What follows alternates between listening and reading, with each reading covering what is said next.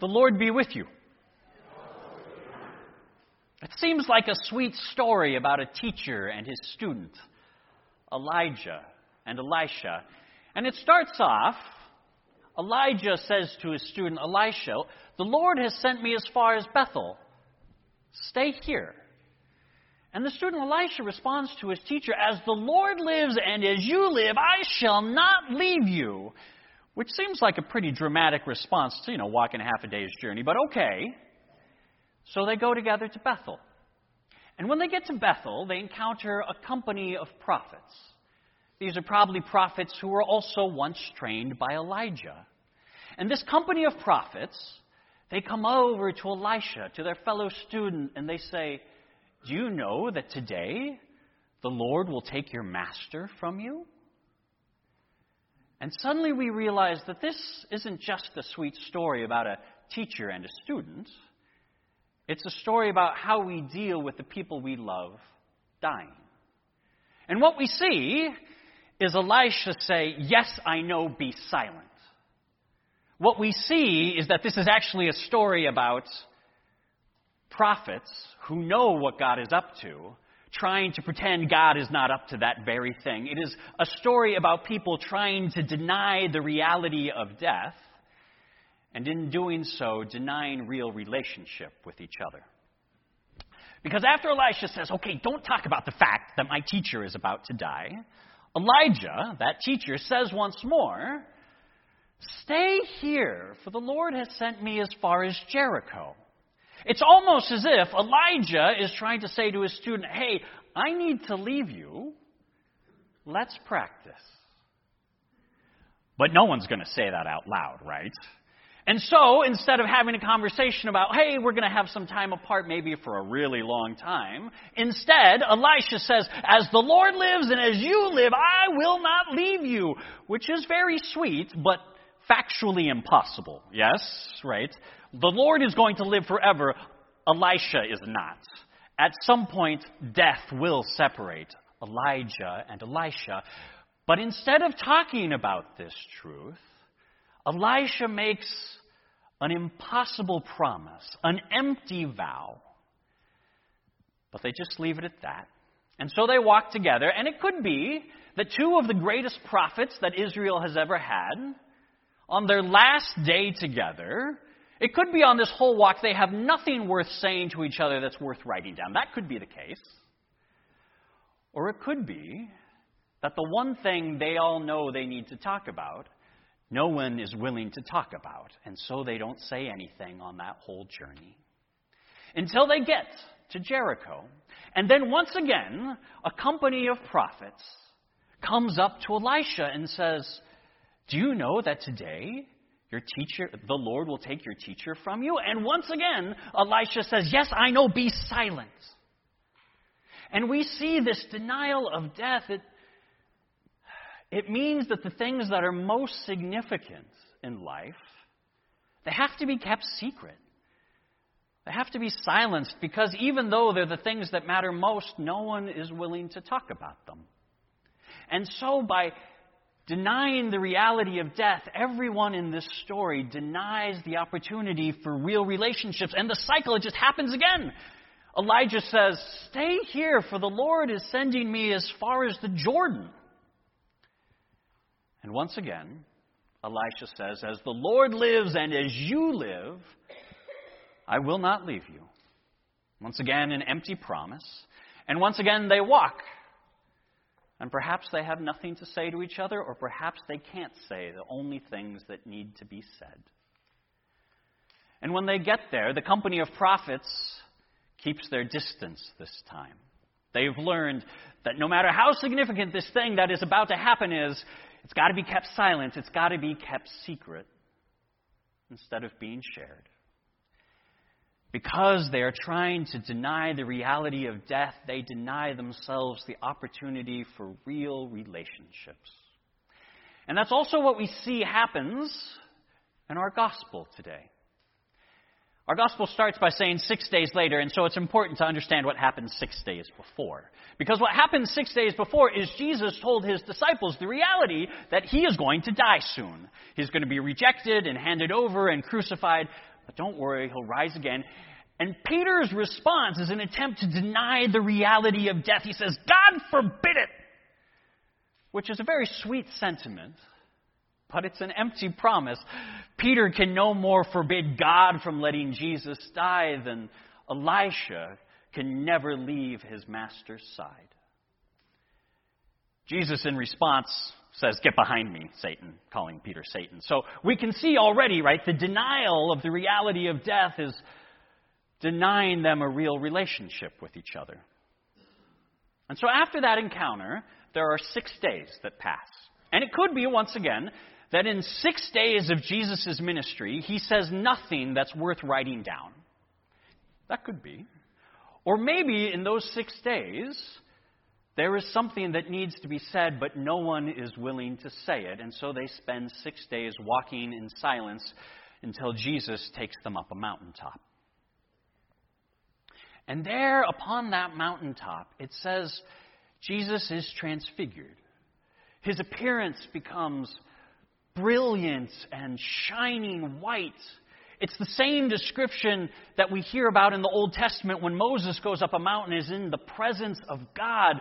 Jesus' appearance on that mountaintop is telling us and telling the disciples that he takes with him that they are in the presence of God. And suddenly there appears with Jesus Moses and Elijah, the greatest heroes in all of Israel. These represent the law and the prophets, the fulfillment of all the scriptures, and they are there with Jesus, living proof that the dead are not lost, but with us still. It is a glimpse of what we get to see on the other side of death. It is glorious and it is terrifying.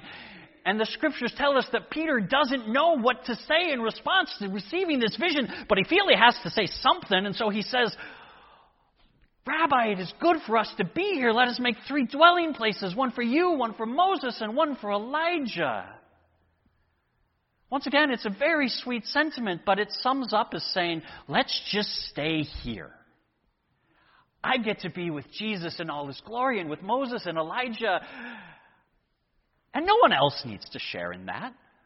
We don't need to go down the hill for the other nine disciples who are missing out on this.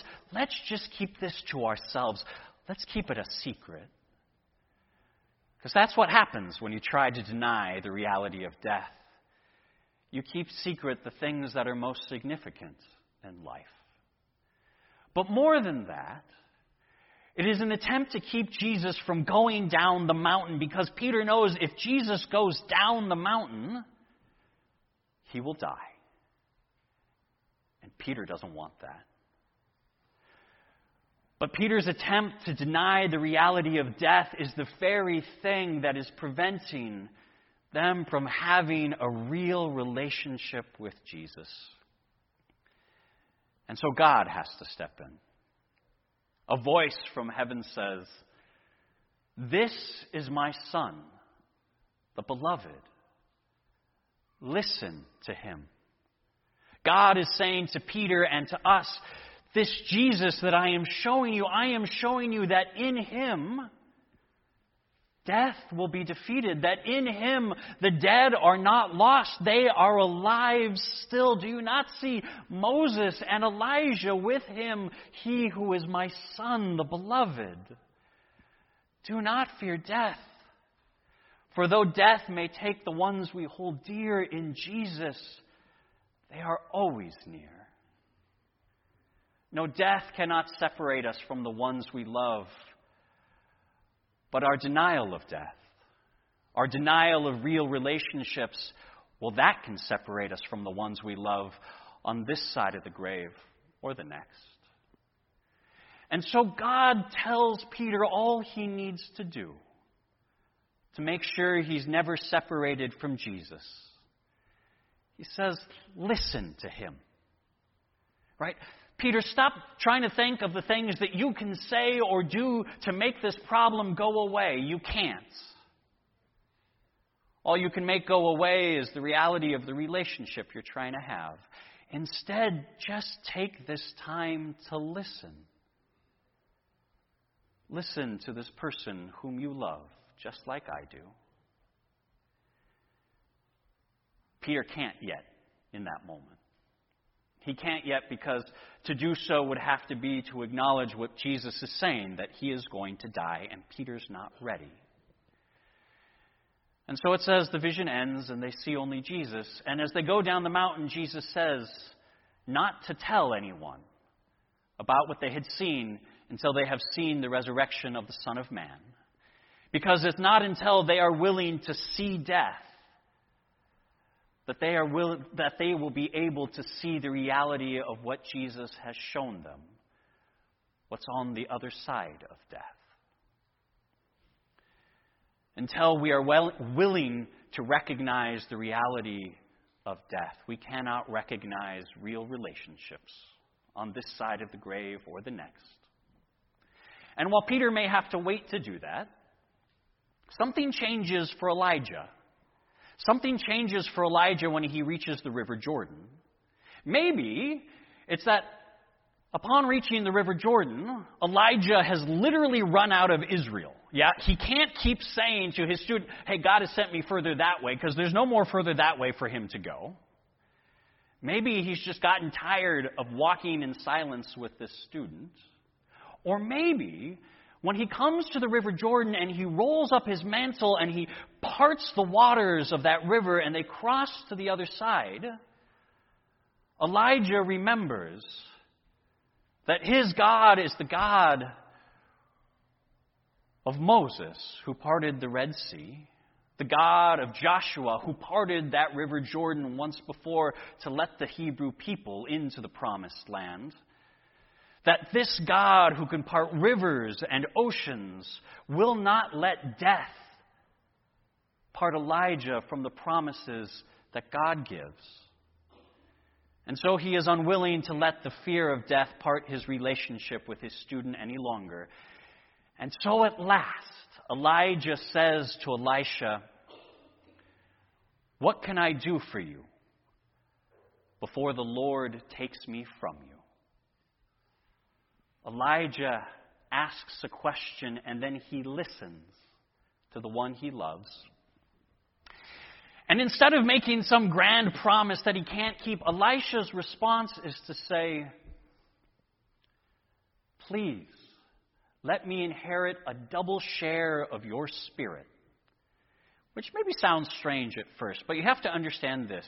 Hebrew inheritance law says that the firstborn, the eldest son, will receive a double share of inheritance over all the other sons. Elisha is saying to his teacher, I want to be your son. I want to be your eldest son. I want to be your firstborn. We may not be related by blood, but we are related through love. I want to be your son, teacher. And Elijah says, You have asked for a hard thing.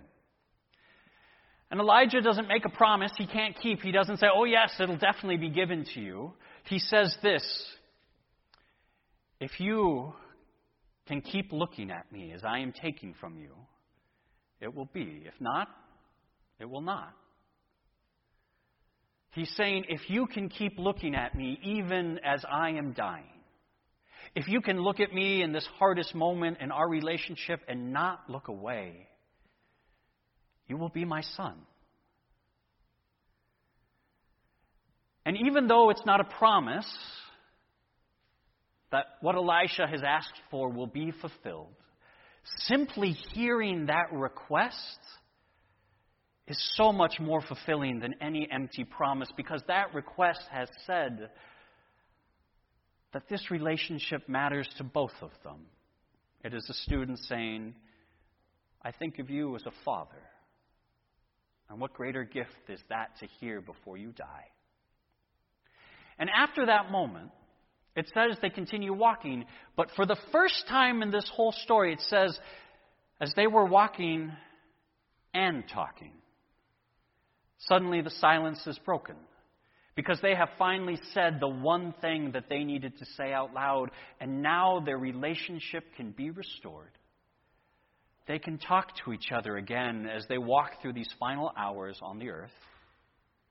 And as they walk, finally that moment comes when God sends chariots of fire down from heaven swinging low that sweep up Elijah to carry him home. Chariots of fire.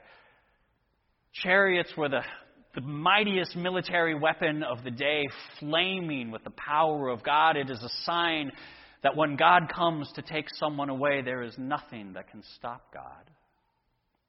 And yet it says that Elisha keeps looking. Even as those chariots separate them physically, Elisha refuses to take away his eyes from his teacher because he knows even though death may separate them physically, he has come to believe that he can still be with his teacher spiritually. And as that whirlwind takes Elijah up into the sky, Elisha rips his clothes and cries out, Father, Father. For he has looked even upon his teacher's death and refused to look away, and so in that moment his request has been granted. He is Elijah's son at last. Where once he kept the most significant thing in his life secret, saying, Be silent. Now publicly he proclaims that Elijah is his father, and he shows the world his grief, tearing his clothes. Our story ends there. Or I should say, our reading ends there, but Elisha's story doesn't. Elijah, Elisha will pick up the mantle that his teacher has dropped and he uses it to cross the River Jordan and enter back into the Holy Land. And he carries on the ministry that his teacher started. And the rabbis, what they do is they count all the miracles the different prophets have done. And they said, Elijah, he performed eight miracles in his, in his ministry. But Elisha, he performed 16. He has inherited a double share of his teacher's spirit. Not just has he inherited that double share, but his teacher is there with him, encouraging him on, because though death may take the ones we hold dear in Jesus, they are always near. Though it perhaps is not the way he intended, because Elijah is alive in Christ, that promise that was once empty that Elisha made is fulfilled. As the Lord lives and as Elijah lives, he will never leave him. They are always together in Christ. My friends, we will all die. Everyone we love will die. But, love, but death cannot separate us from the one we love. The only thing that can separate us is our refusal to have a real relationship with someone.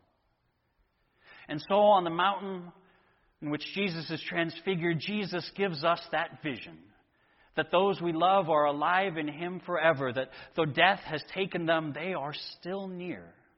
So that in this life, we might not deny the reality of death, but recognize it that recognizing the reality of death, we might recognize real relationships with the people we love. So that when someone comes to the end of their life, instead of denying that truth, we might recognize it. And as a result, instead of making empty promises, we might make fulfilling requests. We might tell people what matters most about them and ask them for what matters most before they die. To hear from them that they love us. To hear from them that they forgive us. To hear from them that they think of us as a child. Instead of going through these final moments of our life in silence because we can't say the one thing that needs to be said, when we are honest about death, we can have a real relationship and talk to each other and the time, that precious time we have walking in this pilgrimage in life. And instead of denying death and trying to keep silent this most significant thing that is about to happen, well, when we acknowledge it, when we recognize it, we can be real and share with each other and with the world what is most significant in our life. We can share it with Jesus and trust that even though death takes the ones we hold dear, that in Jesus they will always be near. Amen.